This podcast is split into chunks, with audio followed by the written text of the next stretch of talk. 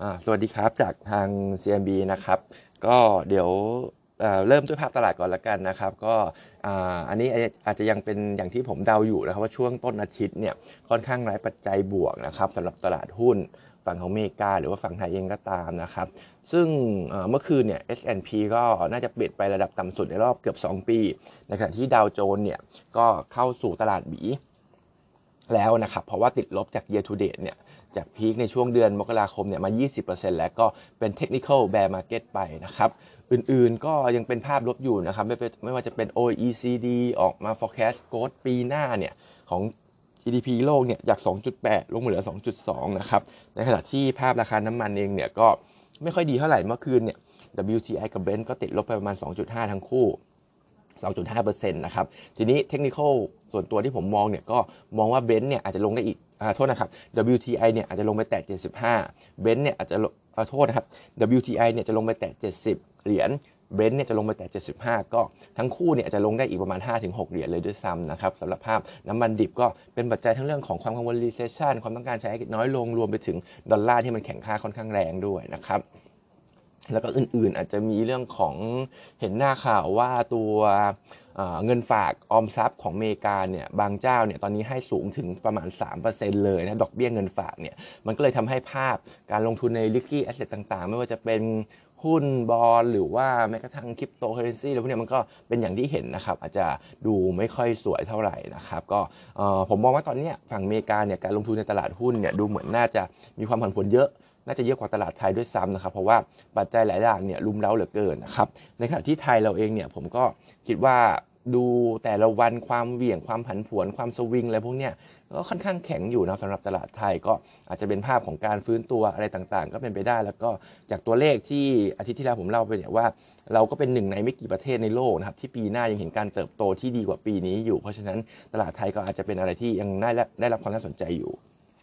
แต่ว่าเมื่อวานเองเนี่ยมันมีตัวเลข Export กับตัวเลขนักท่องเที่ยวออกมาเนี่ยอันเนี้ยผมว่าน่าผิดหวังเล็กน้อยนะครับแล้วก็ทำให้ค่างเงินบาทเนี่ยท้ายที่สุดแล้วอาจจะไม่ได้กลับตัวทันทีหรือกลับตัวเร็วแบบที่ผมคาดการไว้ก็ได้นะครับ เพราะว่าตัวเลขส่งออกเองเนี่ยออกมาดีก็จริงเห็น 7-8%เนี่ยแต่ว่าถ้าาหักกลบลบกับตัวนำเข้าแล้วเนี่ยเราจะเป็นขาดดุลการค้า รวมไปถึงขาดดุลบัญชีเดินสะพัดอยู่ แล้วก็เยอะกว่าเดือนก่อนหน้านั้นด้วยนะครับ เพราะฉะนั้นอันเนี้ย ตัวเนี้ยเป็นปัจจัยหนึ่งที่ผมมองว่าจะเป็นตัวทำให้ค่าเงินบาทมันกลับมาแข็งได้ ถ้ามันขาดดุลน้อยลงครับแต่ไปไปมาเนี่ยดันขาดดุลมากกว่าเดิม แล้วก็รวมไปถึงการท่องเที่ยวด้วยถ้านักท่องเที่ยวเพิ่มขึ้นอะไรพวกเนี้ยก็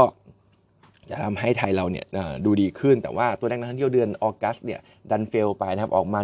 1.15 ทั้งทที่ตอนแรกคาดกันว่าจะ 1.4 1.5 นะครับ เพราะฉะนั้นก็ทั้งหลายทั้งปวงเองเนี่ยผลสะท้อนมาที่ค่าเงินบาทก็เลยมองว่าบาทเนี่ยมันน่าจะอ่อนอยู่ระดับตรงเนี้ยไปอีกสักพักนะครับ เพราะว่าตัวเลขต่างๆ มันยังไม่ค่อยอยังไม่เป็นใจหรือว่ายังไม่กลับมาหนุนสักเท่าไหร่นะครับแต่ว่าคงไม่ได้ พึ่งนี้พึ่งนี้ก็จะมีการประชุมกรงงนะครับ ก็ท้ายที่สุดแล้วคงคิดว่าน่าจะเป็นตัวที่คอยพยุงบาทไว้ได้อยู่สำหรับตัวการขึ้นดอกเบี้ยพึ่งนี้นะครับส่วนอื่นๆก็อาจจะมี paper นะครับ ก็จะเป็นตัวของแลนด์เฮาส์นะครับแลนด์เฮาส์เองเนี่ย หลังจากเมื่อวานพูดไปเรื่องของแกรนด์เซ็นเตอร์พอยต์แล้ว ว่าโรงแรมค่อนข้างดีนะครับ แต่ว่ามาดูที่ core operation ของเขาเนี่ย quarter สองก็ไม่เลวนะครับ เพราะว่าอ่า P sale ตอนนี้เขาก็อยู่ที่ประมาณบวก 16% Q 31% year สำหรับ quarter สามนะครับ แล้วก็ถ้าดู presale ช่วง 9 เดือนแรกของปีเนี่ยก็ in line กับที่เรา forecast ไว้ก็เติบโตได้ประมาณ 10%นะครับ ทีนี้งบเองเนี่ย quarter สามก็เห็นกำไร 2,000 2,140 ล้านบาทนะครับ บวกได้ year on year แต่ว่า flat Q on Q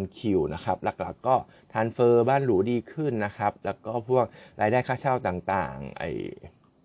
ไม่ว่าจะเป็น Terminal หรือว่าโรงแรมก็ดีขึ้น แล้วก็รวมไปถึง share profit จาก HomePro ด้วยนะครับ